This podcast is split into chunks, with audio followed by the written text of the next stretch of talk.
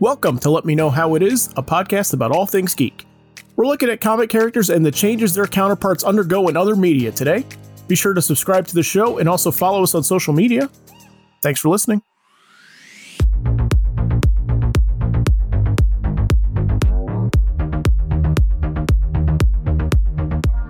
All right, more times than not, adapting a character from the page to the screen can result in some changes being made. In some cases, these changes will be met with some criticism, sometimes a lot of criticism.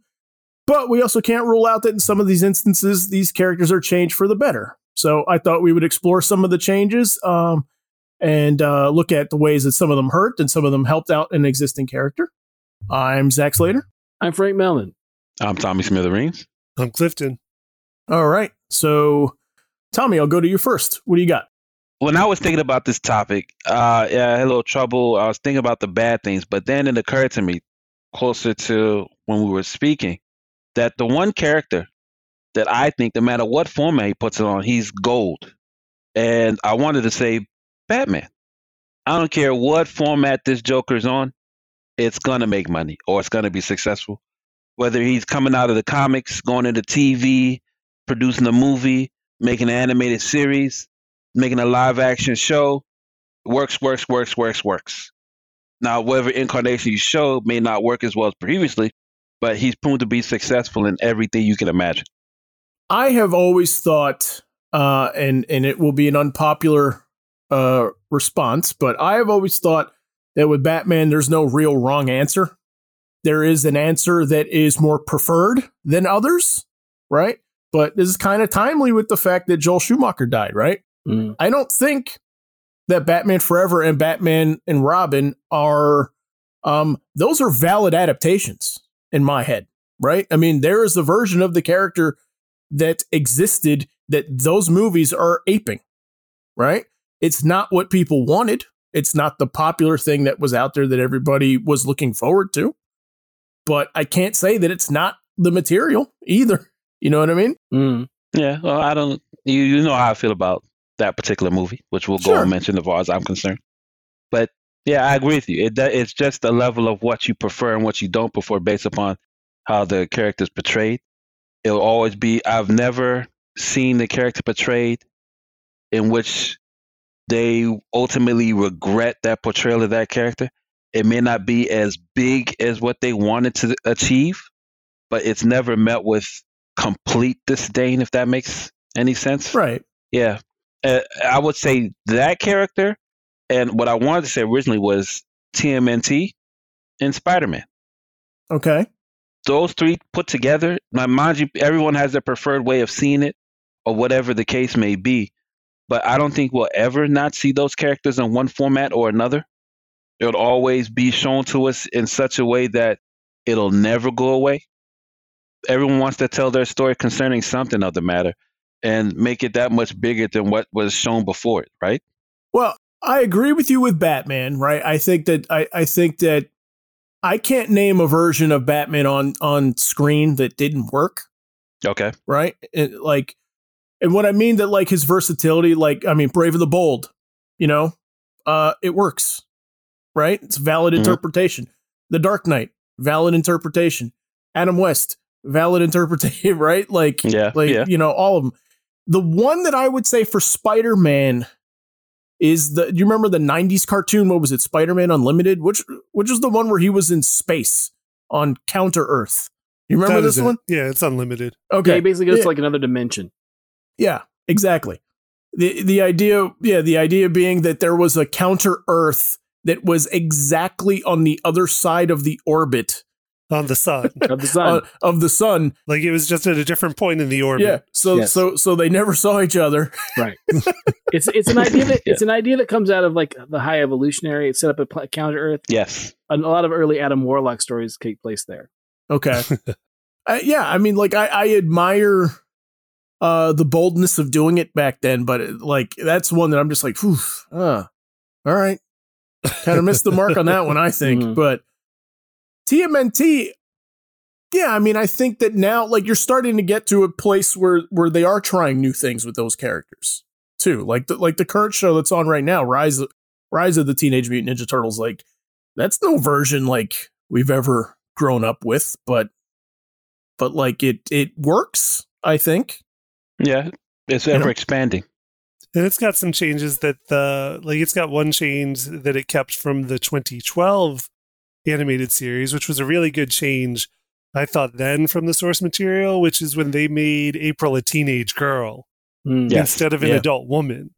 The first time I, I think the first time I saw that was in the the 2012 Nickelodeon show, and then Rise of uh, Turtles does it as well, and and that was a change that I think really made sense Yeah. and really helped sell the turtles as teenagers as opposed Yeah. to just like hanging out with an adult professional working woman. like I really do think it helped that they had like a friend to hang out with and have teenage problems with and stuff like that. Instead of a instead of a den mother. Right. Yeah. yeah. No, Yeah. I'm with you. I th- I think the 2012 the the the first series that Nickelodeon did. I think they did a lot of things right on that one, but I think that that is that's going to go down as sort of like the big contribution that that show made. I think is is that they made her and they made Casey Jones um Right. teenagers too, and I just think it, it it's just such a like duh. Like, right. why didn't they do that before? Yeah. you know. Yeah, they, I think they, even the current books now have able to add another turtle without having total disdain, which was a problem with the live action show, I believe. I think this the new creation is Oh, called Mona. Lisa, in which they incorporated it successfully in the comics, and there's not an adverse, um, you know, hate for her No, to no, no, hang in it. on. So no, Mona Lisa was like a gecko from the original series. Okay, Venus de Milo, that's the one you're thinking about. Venus de Milo was the one from like the Power Rangers live action Ninja Turtle Yeah. show that was on for like a season. She was the one from there. okay, no, Yeah, but and then- Venus is the one that they hate. Mona Lisa is a new character in the books.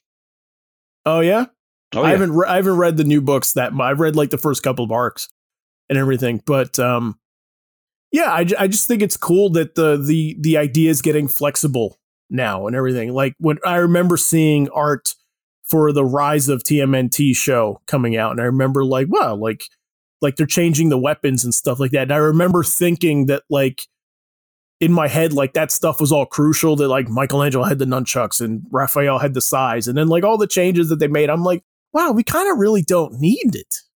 You know, like they they made like all the turtles different turtles okay. too. Like they like you know, and I'm like, oh, I'm like, okay, that works. That's fine. You know, like I guess I don't need it all to be to be like what we had. No, but it's nice that I mean, you know, just add more to the character structure in the universe, you know. Yeah. Oh, and to call back, Zach, you're 100 percent correct with um, um, Venus de Milo. Uh huh. Yeah, I was wrong. Her name is Jennika, not Mona Lisa. Okay. Ah, Oh, Jennika. Okay. Yeah, Thank you for but- saying that out loud. I've been wondering how to pronounce that Oh, for no, I weeks could, now. I could be completely wrong. No, So we'll that- go with it. No, okay. I like it. I was thinking more about when we were talking about this topic. I thought more it was to me. I kept running into this this thing of like a lot of my my stuff, my issues were with like cosmetic changes here and there, and I realized that was really kind of minute in a lot of Okay. changes. Like like for example, like with with Avengers, like Cap, you know, or Captain America. Captain America didn't have the wings on the side. I mean, he does painted on the side of his helmet, but it's not the same thing as like in the comics where he has like the you know the swashbuckler boots and the and the and the, the wings. But getting back to like to Batman stuff, I was thinking about like in the movies when we had Batman 89 and like a really big departure from what we had in the comics is the idea that that Jack Jack is dead my friends um Jack be, Jack becomes Joe Chill in the movie Oh yeah. which is a really big departure from anything we had previously had in any of the books like there really wasn't a moment where you know you had a a, a young you know young up and coming contract killer who happened to have a huge wide grin Yeah. you know, who then in turn who then in turn puts on the, the red hood costume and gets dumped in chemicals and becomes the Joker. Like that's something we'd never really had before, right? Right. Yeah. Yeah. So I thought when I when I was thinking more of like along the lines of what we were talking about, I was thinking as opposed to like, you know, the big grandiose idea of like trying to adapt something from page to, to from panel or page to, to the screen or, or animation or whatever. That was the kind of thing I kept leaning into was like that's a that's a huge change, right? Like it's yeah, something, that is a huge change. you know, That is a huge change. That was a change that that that also that stuck around. Mhm. a lot, right? Like Right. uh um not not in the comics or anything like that, but like it's stuck in people's heads a lot. Like like It's also in rewatching when we went to re- go see the um the anniversary of uh, Mask of the Phantasm. There's a shot. Yeah, there's yeah. a sh- there's a shot of you know there's the, the moment where he kind of cat calls at uh at uh what's her name at um, oh uh Andrea. yeah at Andrea Yeah. and then there's the picture of like the old gang quote unquote you know before before the Phantasm starts bumping them off and there's a picture clearly of him you know the Joker being part of that you know being part of that group. Well, he's not a mo- boss. He's definitely part of that group, right? Yeah, yeah.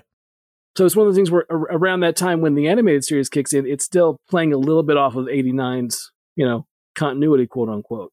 Not really, because if you've seen 89, you know what happens to the Joker. So, Right.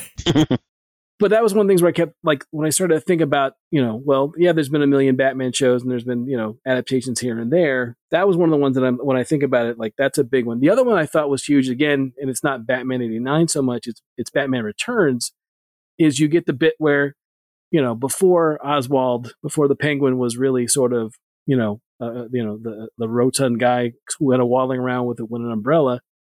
He was never before '89. Was he ever like a penguin creature who Right. who ate the heads off of fish? Yeah. Yeah, right, exactly. Who had to be in the cold also. to- There's like yeah. right. Yeah. You know, they toyed with the idea that he, had, you know, he was, you know, failed uh, from a failed family or, or disgraced family or whatever. That that was kind of might have been implied before then, and you know, or you know, and there was an origin where he is, he had, um, his parents had owned a pet shop and they they fell into ruin and, and became the penguin as a result of that, and but there'd never really been that moment of, yeah, he's a, you know, you're gonna watch him eat fish, Right. you know, Dan DeVito's there eating those those raw fish, and I thought that was another one where I thought that one also bleeds into into the into the the, the animated series as well. Yeah. what his deformity and his yes. um Yeah. Yep. yeah. No, it did.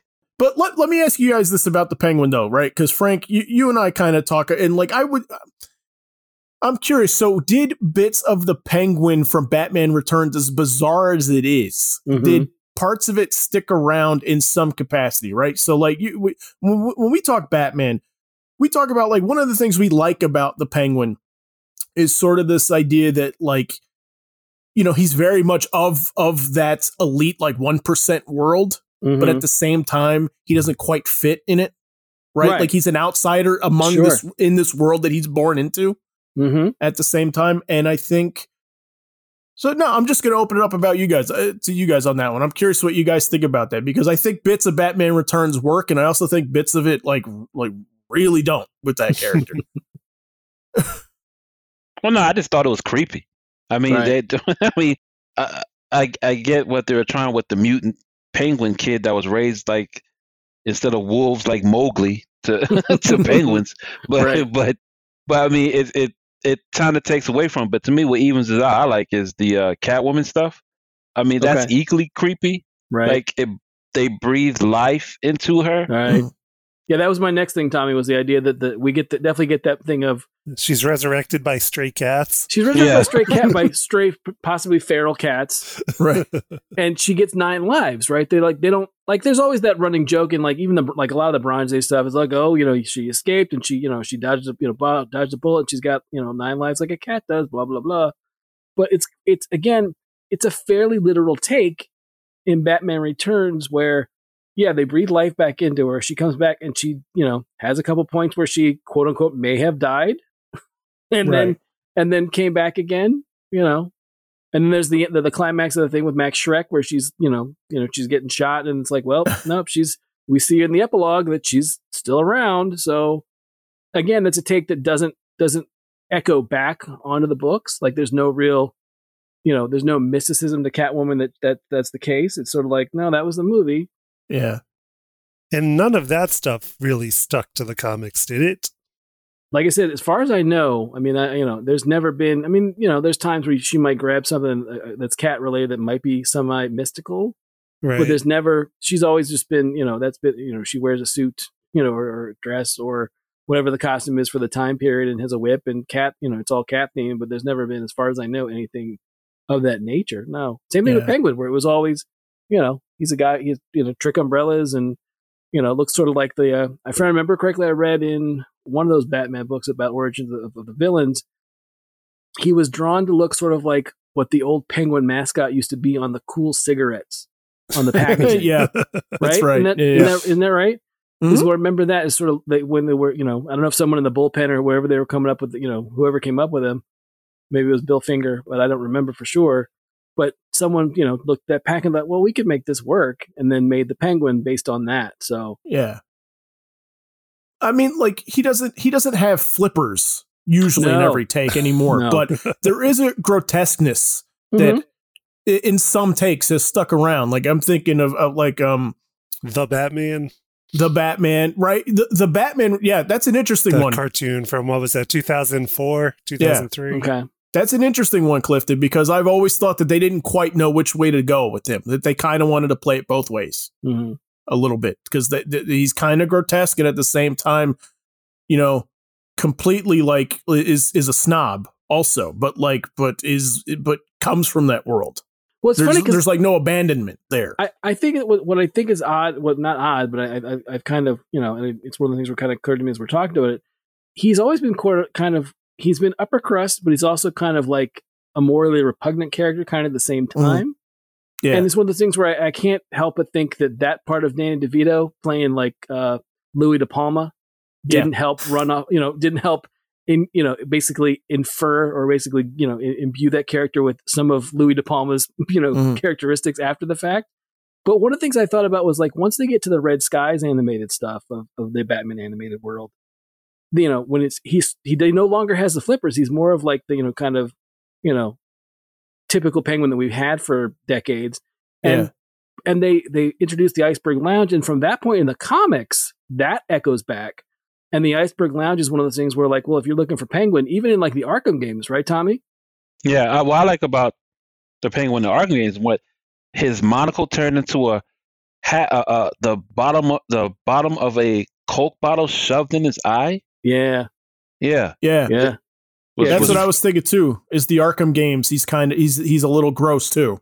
Well, he's more Yeah, like a, he's right. more like a he's got like a Cockney accent, right? And he's Yeah. more of he's more of a he's definitely much more of like they make they play him again more kind of morally repugnant, but they also definitely play up the fact that he's a lot more gristly than you would think. Yeah, he's like You a know. Guy Ritchie character. I remember. Exactly. I remember what you were saying to me, Frank, one time. Yeah. Yeah, very much Yeah. so.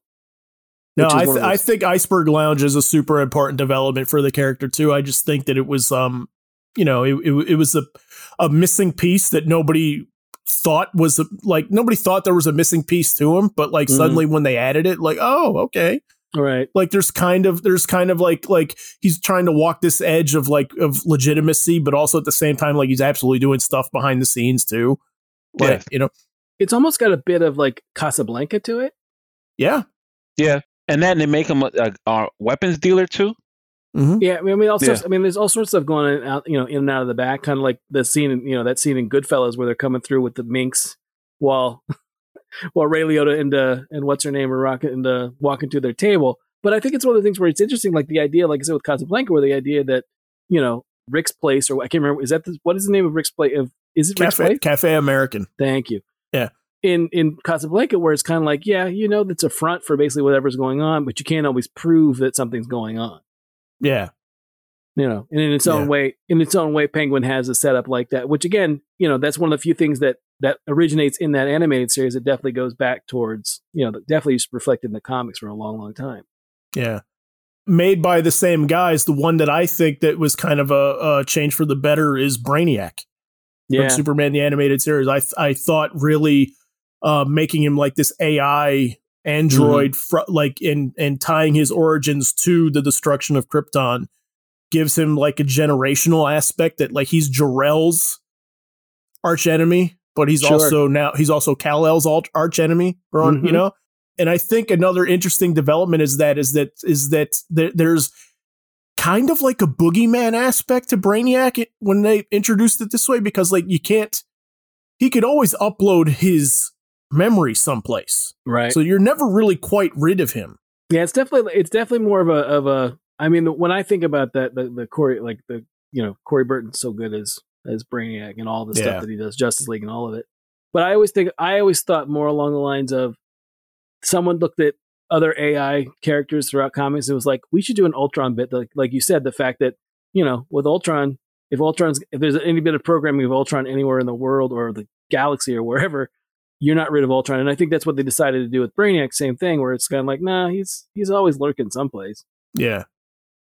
Yeah. No, I just I, I, it's a beautiful, um, beautiful version that's sort of took taken hold. I mean, you get versions that's sort of like a composite of of like you know the Milton Fine like green Mm-hmm. uh, skinned alien, but there's also like clearly like some cybernetic aspects to him, and and you know, um, kind of a Darth Vader like mashup. He's machine and man or whatever. well, there's a point like in in I can't remember the, the the issue of Action Comics, but it's one it's the issue of Action Comics where it's they basically decide that they're going to go away from the typical uh or well, what had been the Bronze Age Luthor with the you know the the the green and purple outfit, and you get the armor, right? You get the armor, the superpowers armor. Mm. And they do the same thing in that issue with Brainiac, where basically they lean away from him being like the you know the green skinned alien looking for pants, um, to being to being just a decent pair of pants to um to to being more of like you said the Darth Vader is kind of like what the ship sort of looks like from that point on. Brainiac ship Mm. always you know it looks like a big version of his you know his brain or his his cranium his head. From that point on, with the tentacles is basically what Brainiac ship becomes, and that's another thing that I that I think grows out of those comics. But again, um, yeah, they, they they still sometimes you know they definitely any Brainiac after that definitely has the the symbol the the circles. Yeah, the three circles Mm-hmm. bit. Yeah, That's something I know design wise. A lot of times with, with Brainiac is basically stuck. So it's it's Has there ever been a version where where Brainiac's ship, like like the the version that's like that looks like the the skull Mhm. head that's flying? Has there ever been a version where that has been the headquarters of the Legion of Doom, like the Super Friends Legion of Doom? not that I know of. not a, not not mandated. It They would be cool if somebody connected that. Yeah, because I think it's just been it's it's just it's typically like you know when you see it in the sky or whatever it's brain like like with Panic in the Sky or any of that storyline like along the stuff with Brainiac, it's always Brainiac Brainiac ship, but it's never been. I'm trying to think even like in the uh, the Jim Krueger Alex Ross Justice. I don't think they even do it in that either, and that's a very Yeah. very heavily influenced Super Friends uh, Legion of Doom story. yes, it is. So so so, much. yeah, it's all. I mean, that's just you know, if we could do the adult version of Super of Super Friends and Legion of Doom, that's it. But no, it's not even Yeah. there. So no, I don't think it's ever been done. So Okay, so what else is out there then?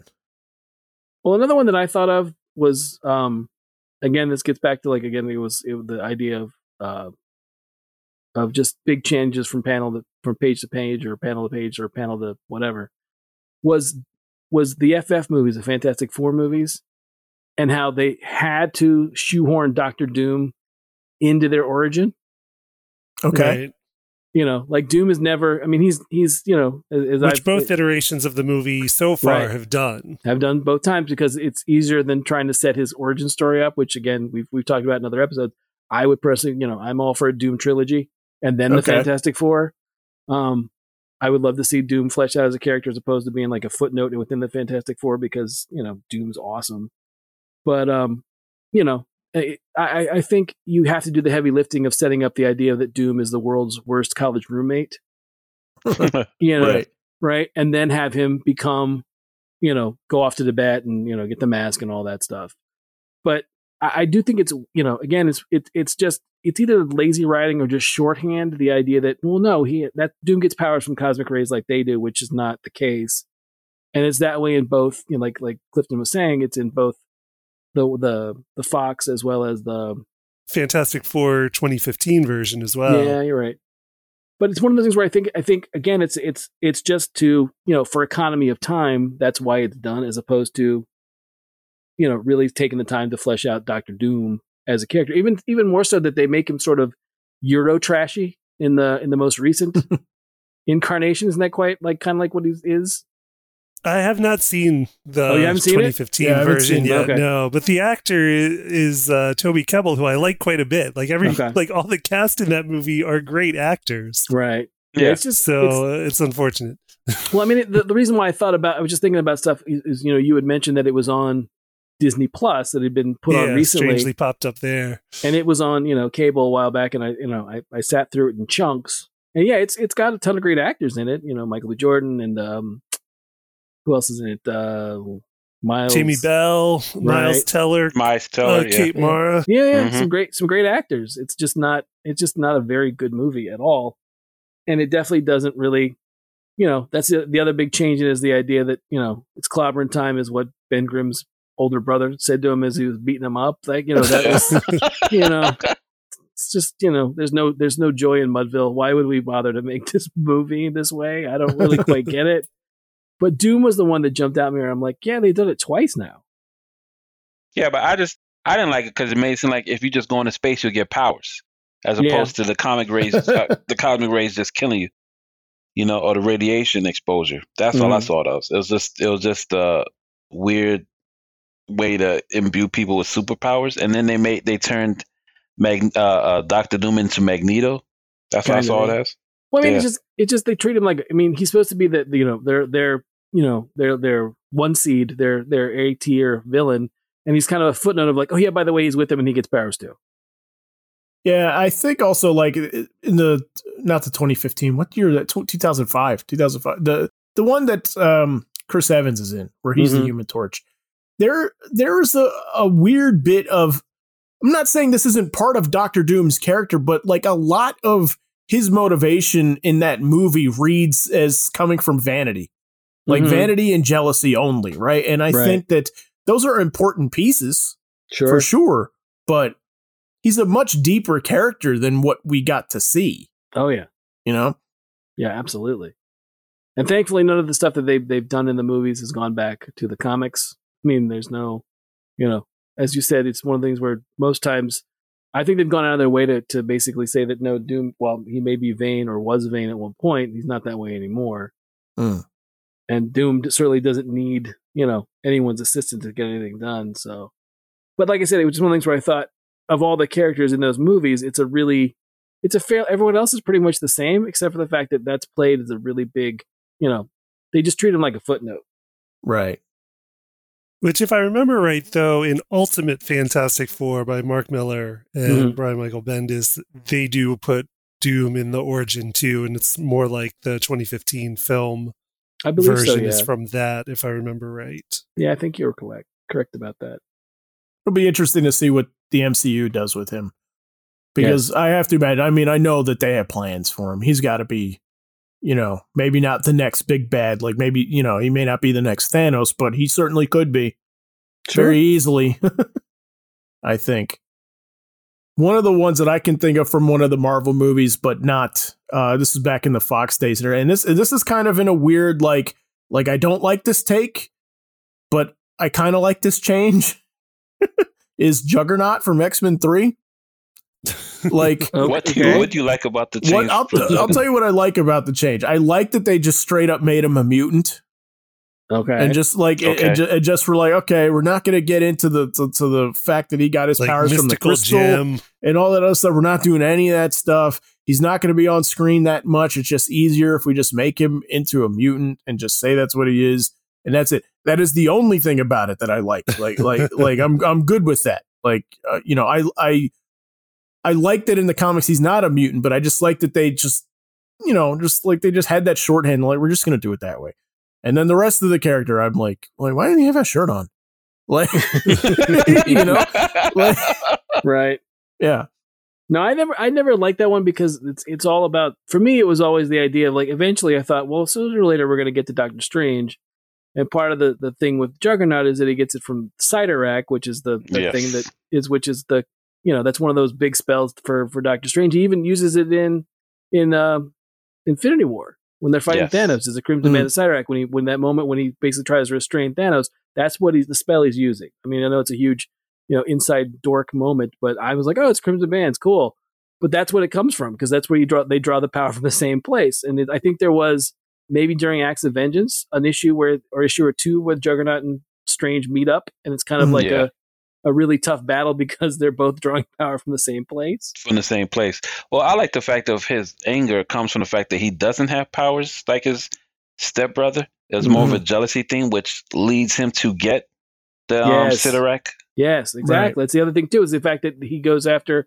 He basically, you know, he, he thinks that isn't isn't it the idea, Tommy, that he thinks that you know it's like one of the things where he thinks that Charles is a is a puss because he doesn't use his powers for Yeah, for the ways that he would do it, and He he, would, sort of like right? envies him and hates him all at once. The whole reasoning as to why he would be his lifelong enemy is because of the power um, dynamic that he's displaying. Well, they're kind of like thrown together. They're like the, the, the parents get together, and you know they they you know they come from from other. I think it's Charles' dad still alive, and, and Juggernaut's mom is still alive. That's yeah, they together. remarry.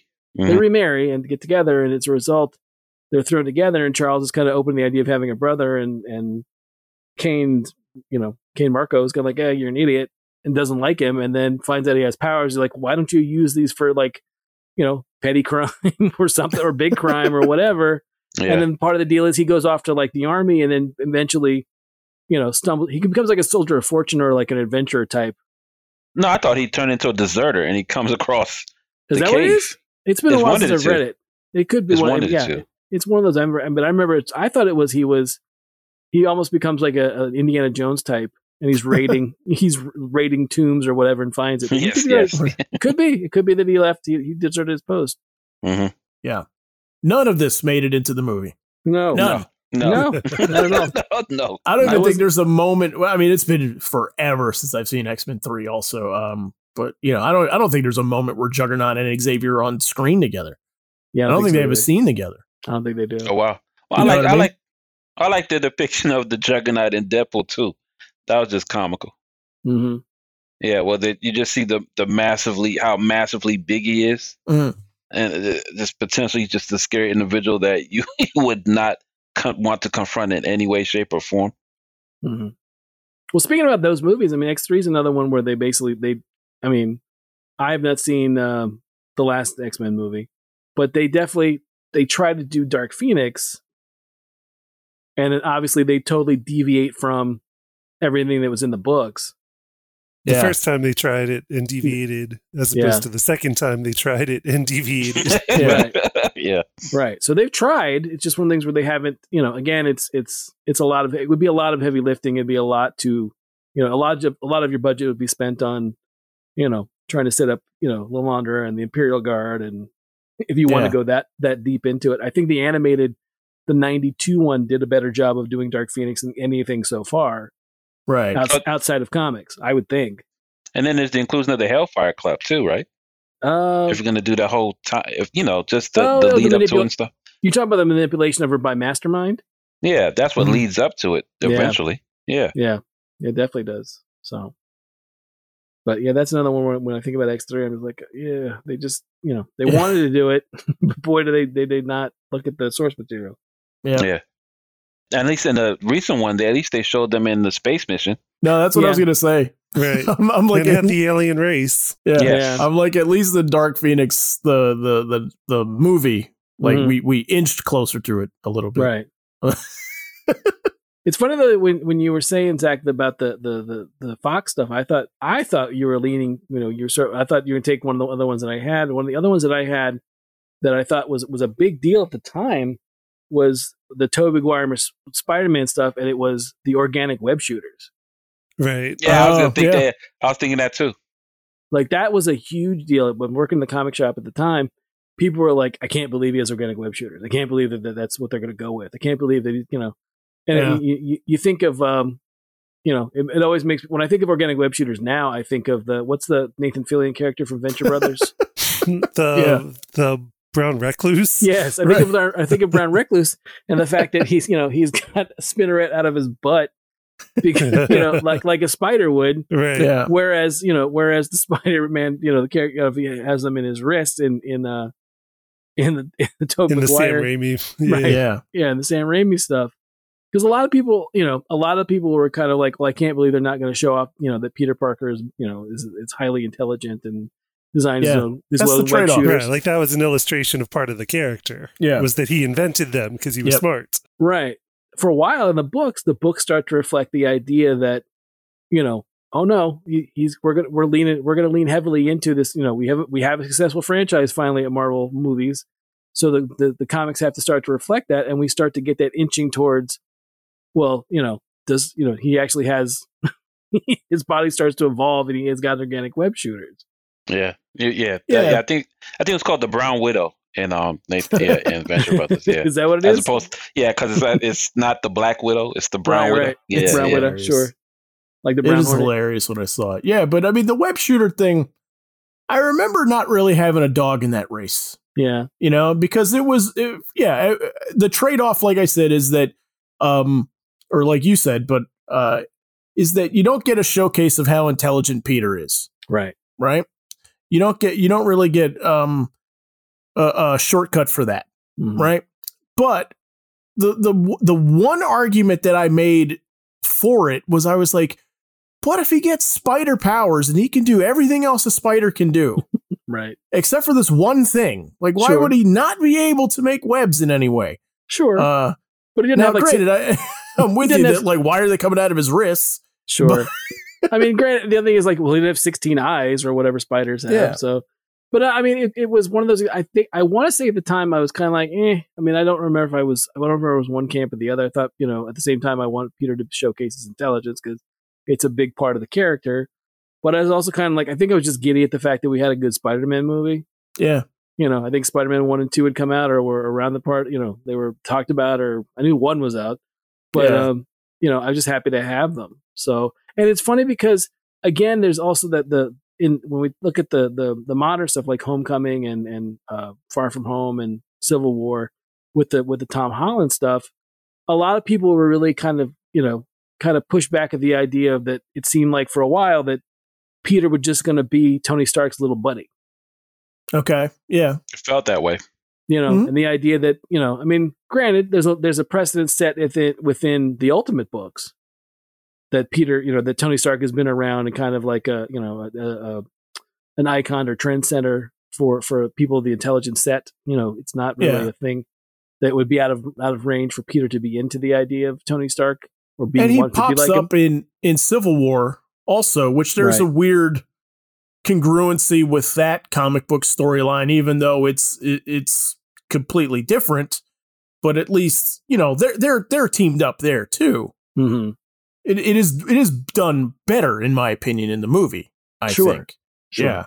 But I mean, you, but even so, like even you know when when you know people were getting you know their nose out of joint about it, you still have moments of, you know, when you look at when when Tony first comes to the apartment to talk to him, you know, there's footage of him being Spider, you know, of you know your uh your bargain basement, you know, Right, your in the dollar sweatshirt and Yeah. the Yeah. goggles. your dollar store Spider Man that doesn't have all the, the the cool suit and bells and whistles and stuff. That he's you know he's made web shooters. He's still doing the thing. You know he's still fighting crime, and even more so, it's a subtle nod in in Homecoming where he you know he lifts up the lockers, or no, he's in he's in the the class and he's mixing up the chemistry stuff and making. And you can tell that there's it's like I think it says on the bottle something like web shooter formula number three. Like he's been tinkering with it Right. so Yeah. that you get it's not spelled out, but you get the idea at least that he's you know he made it himself. That he's trying to make it better. Yeah. Yeah, absolutely. No, I love that stuff. And and while, while we're on Spider-Man for the MCU, the one quick change that I can think of too is the fact that he lives in an apartment, not uh, a house in Forest Hills, In which Forest is Hills, a change I like. Right, yeah, yeah, I was thinking. Uh, I was thinking a lot about the MCU Spider-Man because they made a Mhm. lot of subtle changes that I think are long, long overdue, and that's one of them. The fact Right. that, like, in the '60s, he was drawn as living in a single-family Queens house with Aunt May, and then the '90s kept that, but like that's a six hundred, seven hundred thousand dollar house, but or by the two thousand by the time the 2000 movie was made Uh, probably be even more by now. So, like, if he's supposed to be, you know, your average kid, money troubles often in Right. the comics is part of it, then that's not where you're going to have him living. You're going to have him living, you know, in a, in a more efficient apartment. right. And so the, that was one change. The fact that his friend group is now all not white Sure. I Yeah. think is also a very good change because he's he's a he's a teenager in New York in Queens in modern day, and that's just not gonna like it's gonna match his experience more. Right. It's not reflective. It's Right, having to be all white. right, Right. like the 2000 movie did. Yeah. right. Yes, the future Deathstroke was in that peer group. right, right. That's right. I was thinking about that. It's a funny bit that he was Flash Thompson too. Yeah, I keep forgetting that. right, Yeah. But also, what you know, when we're talking again, we're talking Spider-Man and other stuff, I do think it's interesting that, like, when you get to say Spectacular Spider-Man, you know, there's definitely some, you know, a, a fair amount of, you know, changes there from you know the source material. The idea that uh, Eddie Eddie isn't a, isn't a reporter that is disgraced by Spider-Man, you know, having the wrong facts about a Spider-Man story. Now he's kind of like a childhood chum, but he's also kind of antagonistic. And before he becomes Venom, and that's more again, that's another one that's sort of like kind of from the Ultimate Universe, but not what we would known about Venom before that point. Yeah.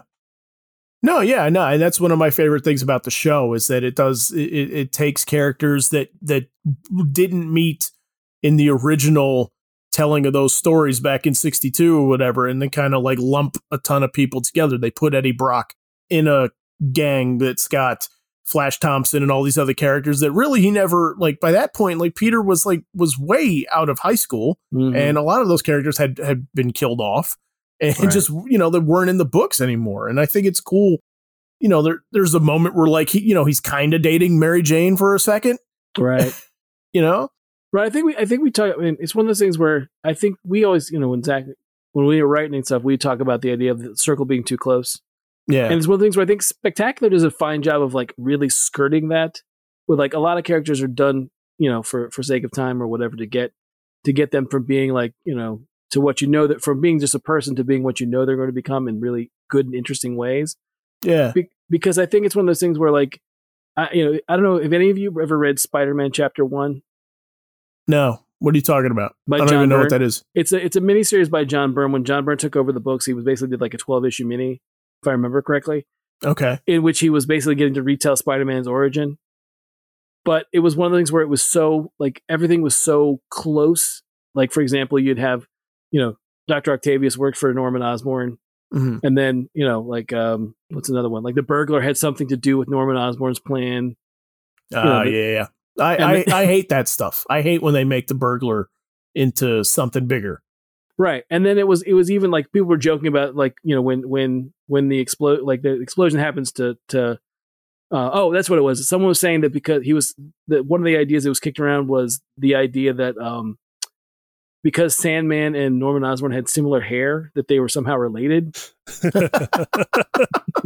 You can picture the you hair. Know, again, because making the circle way too tight, like it, yeah. you know, it, it, just becomes a point of like, well, everyone everyone is something, and it shouldn't always be that way. Yeah, and sometimes that, not not not the Sandman uh, Norman Osborn thing. That that's dumb. Mm.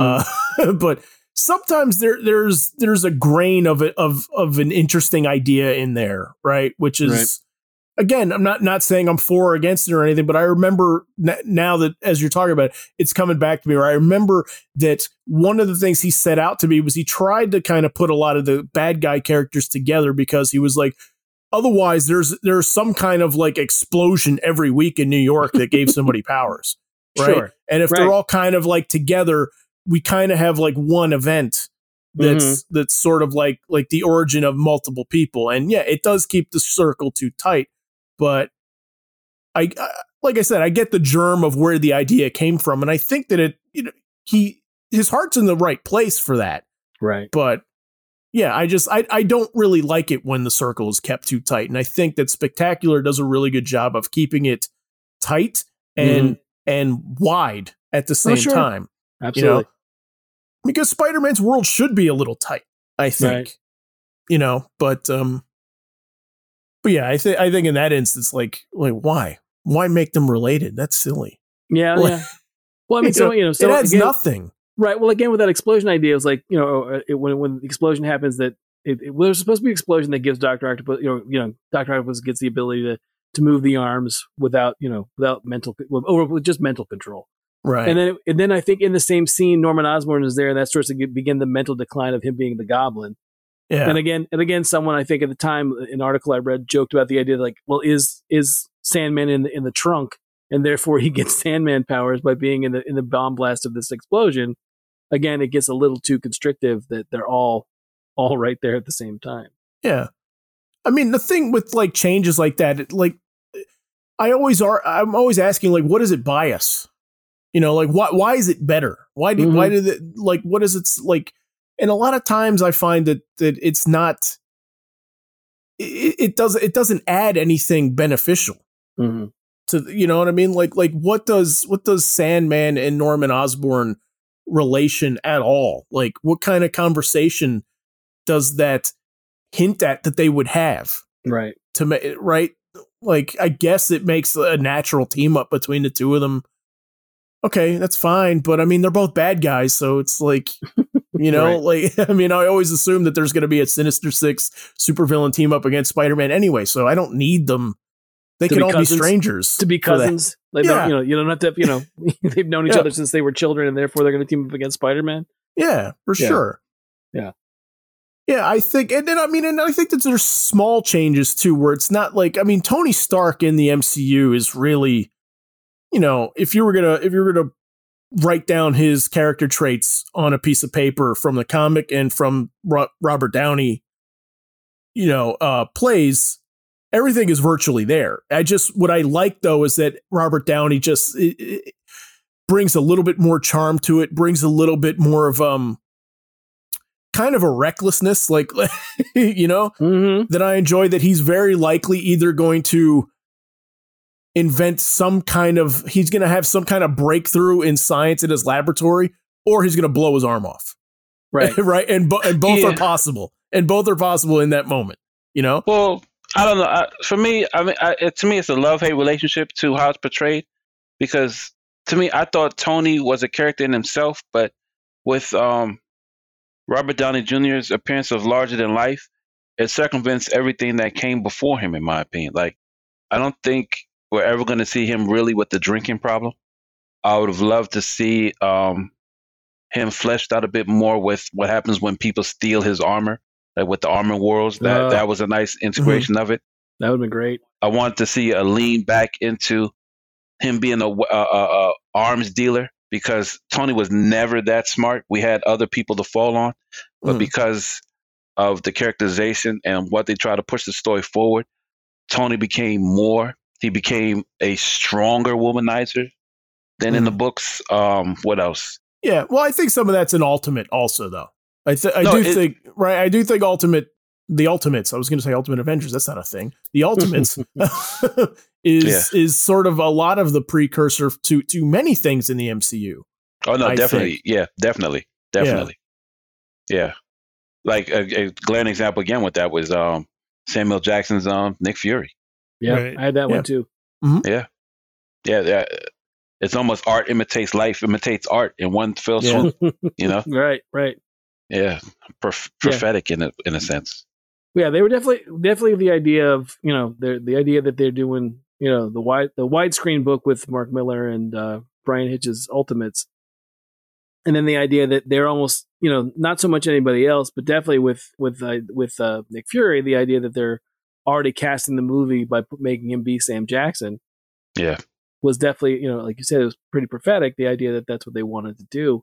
But getting back to Tony real quick, I I you know it's definitely one of those things where because of Downey's you know Downey Jr.'s charm and the fact that he's you know he is so good as Tony, any portrayal of Tony since then in the books in the animated stuff, all that stuff is done through the lens of what Robbie Downey did as Yeah, Tony it's all Stark. people impersonating. Yep. Mhm. Robert everybody's doing is doing their Robert Yeah. Downey Jr. impression of Tony Stark being Iron Man. And so I think, but I think that's what it adds. I think I think that's what it buys us, and I think that that's a good a, a good thing. Uh, air quote good thing I will say is that now Tony Stark, who who was a character that that was kind of kind of a cardboard character, cardboard cutout Mm. at times, right? I to me anyway. I would Okay. say No, but- that, right? Like, no, like well- I, I didn't, I didn't have, I didn't have. Uh, besides the fact that he was a drunk, I didn't have it. I didn't have any bearings of to what that character would, w- how he would speak in a situation. And suddenly Right. Downey plays it, and now there's a voice to that character Sure, that's in your head. I understand Yeah. that. You know, but to me, as, with the result of him playing that character, we'll never get one of his strongest storylines because of Robert Downey Jr. and I his would- the only- personal life. Mm, I I would only- say, I no, I think that's a Disney thing. I would say the only bit we get of it is in Iron Man Two is when is at the party when he's got the suit on and people throwing the glassware and he starts shooting it with his repulsors. Mhm. You just get an inkling of like I got it in the moment. I'm like, ugh. The idea of him being drunk in that Iron Man suit Yeah. is terrifying because you know, just the little bit that Pepper gets, you know, gets the the the, the little bit of glass that cuts her. I mean, that's just that's a f- like a minute fraction of what could possibly go wrong Yeah. if he kept on, you know, kept on partying and drinking. Don't get me wrong, I Demon in Bottles is a huge, you know, is a huge bit, and it's one of those things where it stays in the comics forever. As well as the fact that I would love to have seen Armor Wars. That's a great bit too. Well, we get a we get an inkling of Armor Wars with his vengefulness towards uh, Bucky or the Mm. Winter Soldier. Yeah. That's the closest we get to Armor Wars. The fact that he was relentless in getting people who took his armor in the same fashion that he was relentless as getting Bucky. You know, right. Yeah. Oh yeah. No, I, but I think the drawback, if I could call it that, is that, like you said, like the, the way that it, it, like everybody has to write the character that way, everybody has to do the portrayal that way, is that you find just how talented Robert Downey is, that he makes it, right?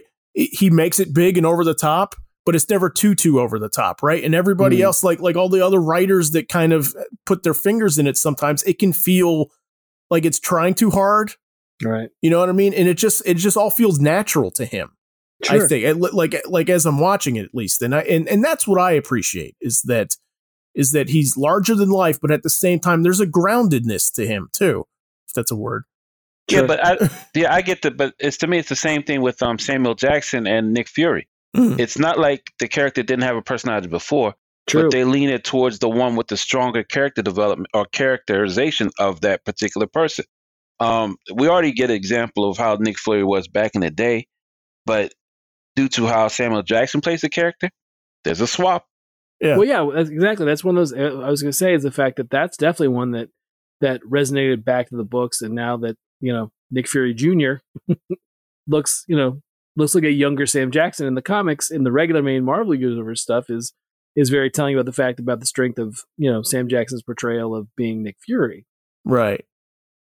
Yeah, no, I think and maybe not you you can argue to to what degree this is successful, but I think along the lines of Downey um I think Star Lord is kind of the same way a little Mhm. bit. Like I think Yep. Chris Pratt's Yeah, portrayal is is is is sort of in the vein of Downey, right? We're like I mentioned another episode, I did not have a whole lot of tolerance for the space cosmic stuff in the Marvel universe and everything. But so so my first introduction to Star Lord was I think the Avengers cartoon, the Mm. Earth's Mightiest Heroes, and like and I didn't know what he was. I'm like I'm like what is he a robot? What's going on, right? Like you know, like he's just a stone. And then I see Chris Pratt, and it's like he's Marvel's everyman Mm-hmm. in my opinion. That like he's he's just, he's just some you know. I, I, this this will sound harsher than I mean it, but he's just you know a buffoon that's out in space. You know, right? Sure. you know what I mean? Yeah, because if you look at again, it's one of the things where again from page to to film, Star Lord is not really like there's no real that's not that personality doesn't come in probably till Abnett and Lanning does their bit with uh, Annihilation. Mhm. Where they start where they start to put together that team of Guardians, that Guardians of the Galaxy Mhm. comes into play. But Starlord before that was, you know, it's kind of like it's if, if I remember correctly, I could be wrong, but it's out of like the same vein of like Logan's Run and those '70s kind of sci-fi stuff because he Yeah. first appears back that that's how long the character goes back. And I've only read bits and pieces of that Star Lord stuff, but that's not the Peter Quill that we have as Chris Pratt's at all. Right. Right. You know, that's a totally different character. So There's, Yeah. I mean, charm. Like we said with Downey, like charm is the key. Like there's there's a Mm. There's a buffoonish charm to him that I like. Sure. I mean, and there's a childlike to quality to him too, which which again, I mean, given what his origin is in that set in the setup of that movie, it mm. makes perfect sense that he's that he's essentially a man child. oh, absolutely. You yeah, know, of course, because I'm sure for a lot of it he had to raise himself. yeah, you know, he had Yondu as a, as a daddy, but still it was one of those things where a lot of it was, you know, a lot of it was learning by doing. Mhm. You know, he was like a latchkey kid out in space. Yeah. Yeah. So well put, very well put. Thank you. Yeah. But um, so I was when I when I started to put together my list of like this stuff, and I was thinking about things. I had that moment of like, let me let me treat it back to its source. And what was the first time I really was like, you know, this is not not to have that, you know, not to have that Annie Wilkes moment of it's not fair, or you know, they didn't get out of the cockadoodie car moment. It was, you know, it was definitely a moment of when was the first time I remembered, you know, watching or, re- or reading something and then going to watch it and being disappointed because it wasn't what I thought it was going to be. And I had to think all the way back to like the Fantastic Four cartoon, not the first one. Because the first one I watched in South Texas, they ran it on. I think I told the story in another episode where they ran it on Univision in Spanish, and I wanted to watch the show so badly that I didn't care about the, you know, that I didn't understand it because I could follow the story because it basically was just the Kirby and Lee stuff, you know, animated, not the Hanna Barbera Fantastic Four. But the next one is where I first was like, this is really a really odd transition from panel to animation, which was the Fantastic Four cartoon where they introduce Herbie, Right. right? yeah, yeah. Where it's like it's like okay, cool, Fantastic Four. It's it's Ben Grimm, the you know the thing, and and Sue Storm, the Invisible Woman, and and, and Reed Richards, the, the Mister Fantastic, and Herbie. Right. yeah. you know and, and and the story behind it was you know always the idea that you know they the, whoever was producing this this cartoon was afraid that kids were going to see the human torch and emulate him and set themselves on fire Yeah. right Yeah, I remember that. Yeah. you know I remember and, that. and as a result we got herbie like herbie was the fill-in for johnny and i don't remember i mean i haven't like revisited them since that you know they first aired not that i really want to but i don't know if it's ever explained like johnny's on a mission or johnny's like at college or i don't know if johnny's even in it to be honest with you i just remember that herbie was kind of like the lame replacement for johnny and it's not even like he has a similar like not that i expect a robot to have johnny's personality you know but Mhm. it was an odd it was one of those things where that was like the first place i can remember it being introduced was you know this this moment of disappointment with this cartoon that didn't have the actual fantastic i mean three of the fantastic four and that was it Yeah, I could see that. Plus, you you already have a robot with Reed over there. Like right yeah you're taking the guy with the personality out. yeah You know. and then Byrne, like I know during John Byrne's run, he brought in, you know, Herbie is like a security droid slash, you know, um, protocol droid type for a while that's around, and then but then it's not. I don't know if Herbie still exists in the books now. I don't know if Dan Slott's like the current writer, I think, of Fantastic Four has brought him back or not. But hmm yeah, Herbie's where I first like first initially had that moment of like, man, just put the Fantastic Four on. Right. I hope we get Herbie and MCU Fantastic Four though. We, we might, we could, you know, depending. So Going back to the MCU though, with Spider-Man specifically, there's one change so far with Spider-Man that I'm not crazy about in the MCU version, and Yeah. it's it's understated, Mhm. but that it's there's no mention of Ben. yeah, There's been no reference to Uncle Mhm. Ben in the MCU stuff as far as I can remember. I think there's only there's one scene with him and um uh Ned where Yeah. basically he, he doesn't want to tell he doesn't want to put more of a strain on her because of everything that's happened. And that's Right. pretty much Yeah. all that they say about it. It's not even you know, it's not even that moment of like the flashback to the car, the burglar and all that right. stuff. And I and I think like the suitcase he takes to Europe has Ben's initials on it. Yes. Yeah. Yep, that's and it I think like Yep. that's it.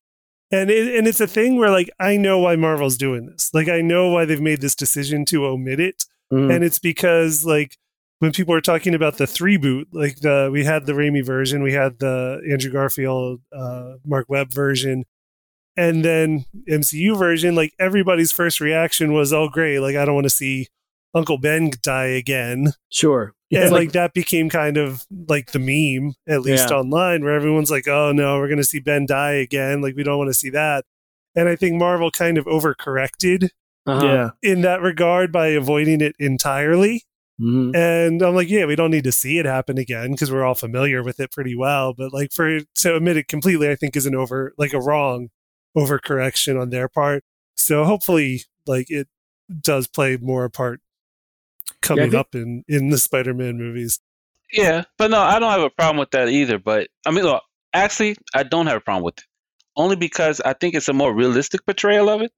Because mm. if me as a teenager, I wouldn't be quick to tell everybody that my uncle died because of my negligence, and it just holds as a weight or you know something on my shoulders Right. that commits me to my purpose. I, I- I get that we know, the portrayal that he's ashamed of it and still ashamed of it makes him a stronger hero, in my opinion.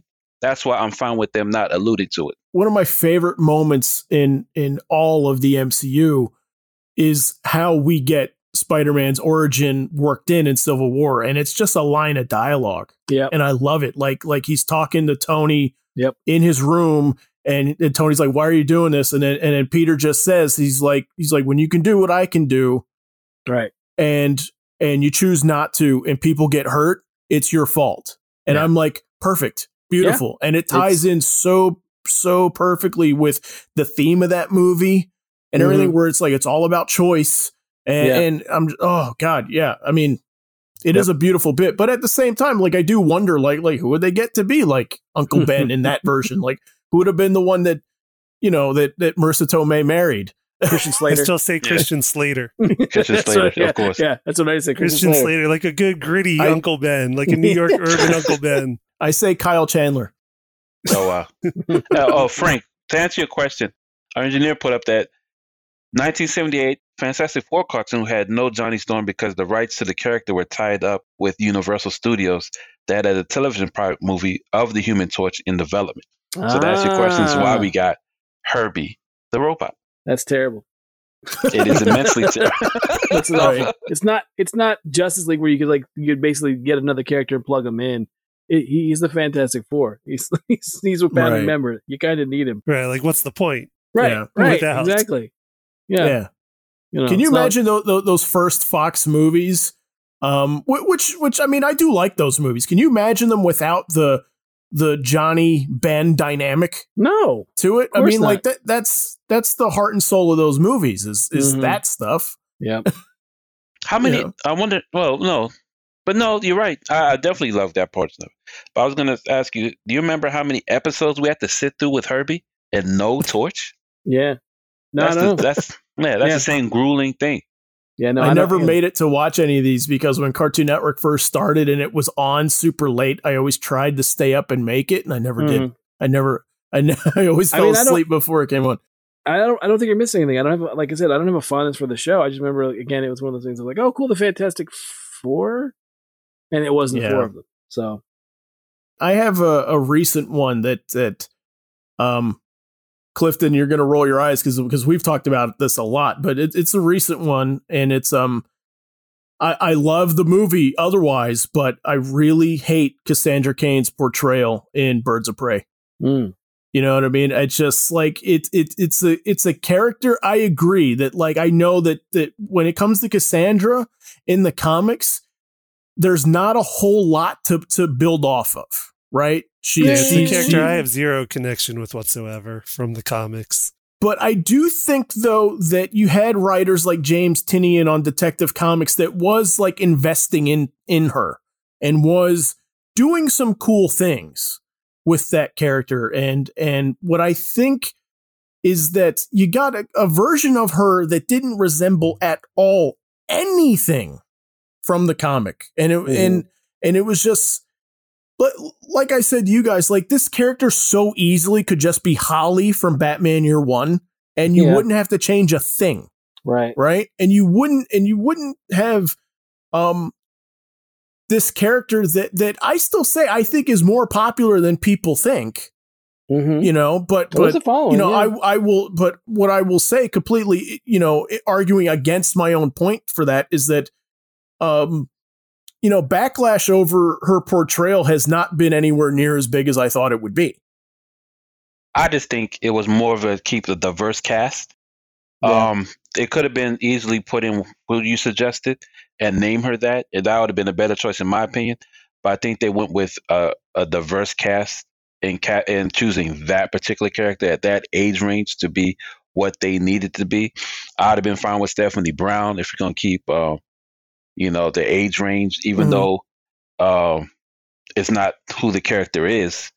But yeah, to me, I just see it as a, a, a way to again diversify the cast. you could have done Carrie Kelly you know how people always love to shoehorn her into things like you know what I mean? Yeah. Like, I mean, even that character at least like does make some sense for that too. I mean, she's completely grown up in like a neglectful household and and stuff like that. Like, you know, I, I love the movie. I don't I don't want to say it like I, I like I really really like the movie a lot. It's just that that's just the weakness for me is that you know, and I do think the actress that plays her is really really good, but you know, in my head, if you if you just change the name on the script to say something else, Well, my thing is, I mean, the you know, I've read the the the Kelly uh was it Kelley Puckett? Hmm. The, the, the when she had her solo book, when Cassandra Cain, when Batgirl had her solo book, and it was written by Yeah, on. No, I think you're right. it's Kelley Puckett and Damion Scott. Mhm. that book, eh, that book made a real effort to you know flesh her out, and she was you know at that point the character was pretty you know, almost near mute, like didn't speak, Yeah. only could speak through violence. That was part of the deal with her character. And then they introduced the fact that she, you know Shiva's the main, I mean the main adversary through that book, and then she's trying to you know, connect with Barbara and Barbara's still Oracle and, you know, all that stuff about being Batgirl. It's a great book. It's one of the things where I like a lot of the heavy lifting about her character is done in that book. I, I just feel like I didn't, I still haven't seen Birds of Prey, so I really Mm. can't comment about whether or not, you know, the character is or isn't what she's supposed to be in that, but it sounds like she's not. And again, I agree with you. If, if that's the case, then just use another character. There's no reason why you need to have that character be, you know, something that she isn't if you're not going to use her that way. Yeah.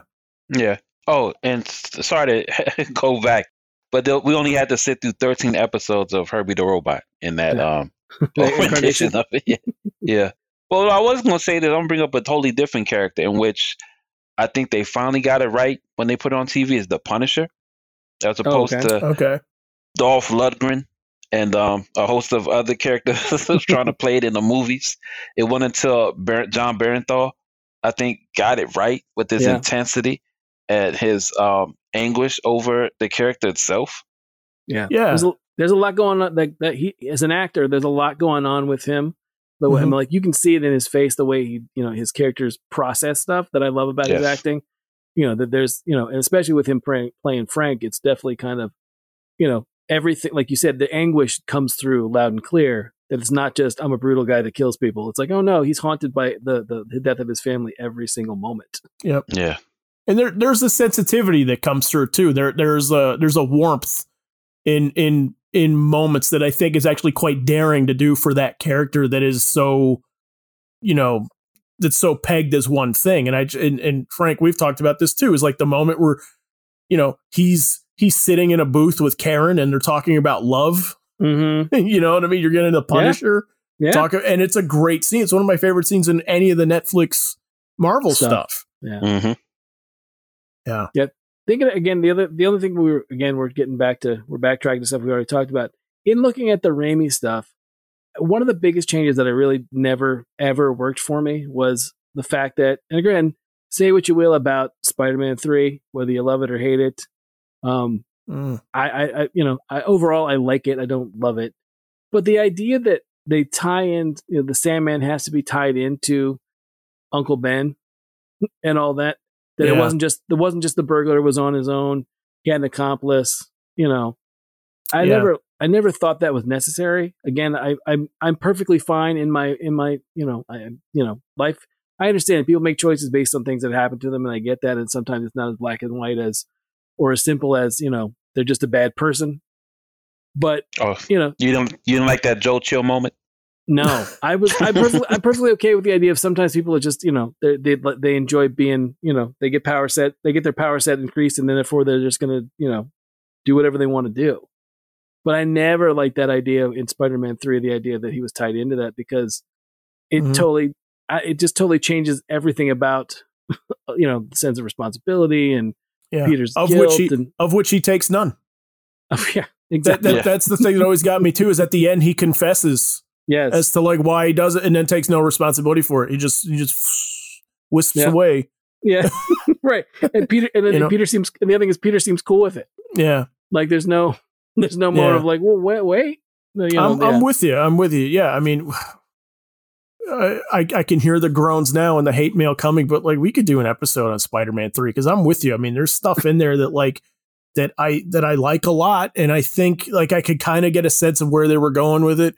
And then Mhm. there's this other things I'm just like, what is going on with this movie? right, like you know, it's one of those things where I almost think that like with another draft or two, sure. it could have been really really good and um i like my change is a cosmetic one which which on on the on the looking at it like again makes certain sense that like when he gets the black costume that like why would it change the visual like it should just be his spider-man costume just black right, right, right. but I, I've always been a little disappointed that we never got like the the, the traditional Spider-Man black costume on screen because it's one of the coolest designs I think I can ever think of in comics. Yeah, it's a great one for being for You know? being a for being a costume that replaces the original. It's a it's a pretty great design. Yeah, because that doesn't always happen. A lot of times you have people that, that you know, like Wonder Man, who has like eight different costumes and eight different costumes that really no one really likes which one of Yeah, those. no. You know what I mean? Yeah. Yeah. They're still No, like you're people are still people are still trying to give that poor bastard a costume, and you know they never really work. Yeah, on the other side of that pendulum is Iron Man. No matter what you put him in, people like it. Generally, yeah. Yeah, generally. yeah, yeah. But no, but the Spider Man one, yeah, I'd have paid money just to see him in a black suit in the big Yeah. screen. Yeah. Sure. So we should start closing out. So, uh, I mean, I still have lots on my list. I'm sure you guys too. We can always come back to this. Yeah. Also, Oh, yeah. I think, uh, yeah, we got a lot of mileage out of this one. I uh, more more than I thought we would. But so to start wrapping up, though, is there a character that you can think of that if they do adapt to screen, that they would actually be wise to make some changes? Does that make sense? Yeah. Okay. You guys have anybody in mind? So with the upcoming uh, Marvel series Moon Knight, um. Ooh, I don't really. I mean, it's such an integral part of his story that he has, you know, he has a multiple personality situation going on.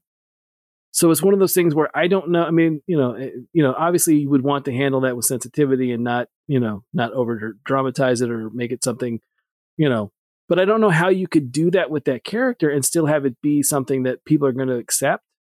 You know, at the time when the character was created back in the late 70s, I think, is when is Werewolf by Night is his first appearance. Mhm. I, I think it was. I don't even know if that's like in that because I've never read it, but I know when he was introduced as his own his own book, you know, that's a big it's not thing. in it's not in the Werewolf by Night appearance. I actually have that right behind me on the shelf, oh wow, like the issue. But yeah, in that he's just a villain hunting a werewolf, so it's it's a very minor part. But it's one of the things where I don't know. You know, I mean, obviously, if you play up the the mental illness side of things and the I was idea gonna say that, that. you know, if you play up that side and the idea that if he if he has mental illness and he's got multiple personalities, and on top of that, he thinks he's speaking to this Egyptian god Khonshu. right. I don't know how palatable that's going to be to people. right. Right. Like what's funny is you actually took mine Oh, sorry. Oh, because Moon Knight's the one I was thinking. Because like like I said, I'm a big fan of the Right. comics. I grew up reading them. I'm like they were like the adventure aspect of them. hmm He was a mercenary who had a change Yeah. of heart. Yep. Uh, like I mean, it was it was all interesting stuff. But like when I heard that they announced the Disney Plus show, I started thinking, huh, like is that going to work, and how is that going to work? Right. And and it's something I like. Mhm. And so yeah, I was I was thinking that too. And then I started thinking about there was the like the 2014 version, the more recent version that was uh, Warren Ellis hmm and Declan Sha- Declan I can't remember Shelby? the artist. Shelby, yeah, him. We're talking about the version of him in the suit, right? Yeah, in that version, they they kind of make it a little more less. I don't know what you'd say, but they streamline it more to like a street level detective type of thing. And I was thinking, Okay. well, maybe that's what they'll do. Okay. I did like that version too. Okay. Yeah, I Mm. remember. See, I remember seeing that was out. I never actually got a chance to read it. So Yeah, it's a really cool design. The Hmm. the book's really nice. Has a lot of nice design work in the panels. okay. Well, I was going to suggest piggybacking off of that mentality or that idea. I don't understand this Vision and Scarlet Witch to an extent, just Mhm. because of the portrayal of her that we've gotten is basically Marvel Girl with Mm, the levitation and the mind powers. right. Her power has always been borderline mysticism, or even, but it's supposed to be possibilities, right? Right. Probability. but we've yeah. probabilities but we've never got that type of feeling from seeing her and how she uses her powers Right. It's, so the nature the nature of the character is wholly and solely different than the comics correct Sure. I, I wondered about that too when it, when it was announced because in the comics at one point she just she um I'm pretty sure she studies with Ag- Agatha Harkness yeah she definitely studies with agatha harkness and that sort of like sort of like leans into the the the mysticism side and then she has that moment in Avengers where they go to Wonder Mountain and they're trying to find out about their origins and they meet up with uh Mordred and she Mhm. tips she taps into the dark energy and all that stuff. I don't know if they're what what portion of that they're going to draw from, if at all. But um, I because again, you know, with everything going on, there's not been any announcements of like, well, this person's going to play Agatha Harkness, or there's any extra additional, you know, other than her and Paul Bettany. Mhm. Um, I, I haven't heard when I say her, I say uh, what's her name, the actress. no, Elizabeth um, Olsen. Oh, Elizabeth Yeah. Olsen. Yeah, good. I would have been here all night trying to get that one. But Elizabeth Olsen and Paul Bettany, it's those are the only two characters that we know of for sure. I just think it's one of those things where it might be, you know, the door opens there, and then once we get to, if we ever get to, when eventually we get to the Doctor Strange sequel, the, mystic, the mysticism side is definitely going to be more in play. But again, I think it's they're going to have to do something, you know, I, I, unless they're just going to full on embrace the idea that Agatha Harkness ex- exists long before we see her in Fantastic Four, where she's Franklin's nanny. Yeah, that's the introduction of the character, Franklin's nanny, because she's the one that can deal with a baby with those type of powers, you know? Right, right. Yeah, no, I agree with you, but it's just they're going to have to introduce that part of her background, at least mm-hmm. in that series, in order to bring us even halfway to what they're portraying to the trailers that we're seeing. Right. Yeah. Cool. Okay. Uh, I actually couldn't think of anybody, so I will co-sign on Moon Knight with you guys because I actually think that's a good one too. Like uh, it's how, how, do you how's that going to make sense to an audience? Yeah, you're gonna you're gonna yeah, have to run was... a comb through that. Oh, I get I guess going on that, I guess Hawkman. Yeah, you might have to clean that up a little bit too. I mean, they're kind of similar in that like like weird uh lot going on with their backstories. Yeah. So, oh, yeah. I mean, I think you. I mean, I think you would have to just play it straight at first, and then be be like, oh, by the way, this is you know, this is only our, you know, our you know our thirty fifth incarnation or reincarnation, and and basically deal with the fact that no, they they do this eternally with you know it's the two of them in hat set forever. Yeah. So, but I think you could do it. You know, I, I'd, I'd like to see them try for sure. sure. I mean, on the other side of things, I mean, they did an all right version of that in Legends of the Legend, uh, DC Legends of Tomorrow. Mm-hmm. Like first season, you have those two characters, so it's you know it's explained. It oh yeah, explained. yeah. I forgot but, they I mean, were part of that. Yeah, they were for they were not very long. Because to me, um, that's that that I just think of that as like Rip Hunter's show. you know what I mean? Sure. It was. He hasn't been on in a while. Yeah, it yeah, was. Yeah, only in the first two seasons. That's about yeah. it. Yeah. Well, I guess it's more like White Canary now. Yes. Oh, yes. right. Yes. Very, yeah. very much so. Yeah. But no, I mean, but again, getting getting back to CW shows, the other thing that I thought about was just the idea of, um, and we talked about it before with uh, in another episode, the idea that they're doing, you know, they're doing the Superman show, and it's really the first time they're doing a Superman family show. Like it's not really been, it's not, it's not. Hey, I'm gonna, you know, Lois is trying to figure out who I am you know, while I, while I wink at the camera, it's not, you know, will they or won't they, like kind of a moonlighting type situation, in like Lois and Clark. It's literally no, they're together and they have kids, and I wonder how they're going. I mean, they're going to have to make changes because we really haven't, you know, other than an imaginary story in the '60s or the '50s, we don't really have that set up to draw from. Okay. So that was the other one I was yeah. thinking about of being, you know, of like I don't know exactly what how that's going to play but that's how the current Superman's being is portrayed. I think they're just leaning into current continuity. But they don't have right. But the thing about this is the way I understood it, or the way I thought I read it, was that they have they have two kids, right? Yes. And unlike what they have in the books, they have two kids, and I think one of them has powers and one of them doesn't. oh, I smell a villain. And uh, yeah, right, exactly. And I'm like, oh, are we going to lean into the heavily of the idea of you know Cain and Abel and you know blah blah blah.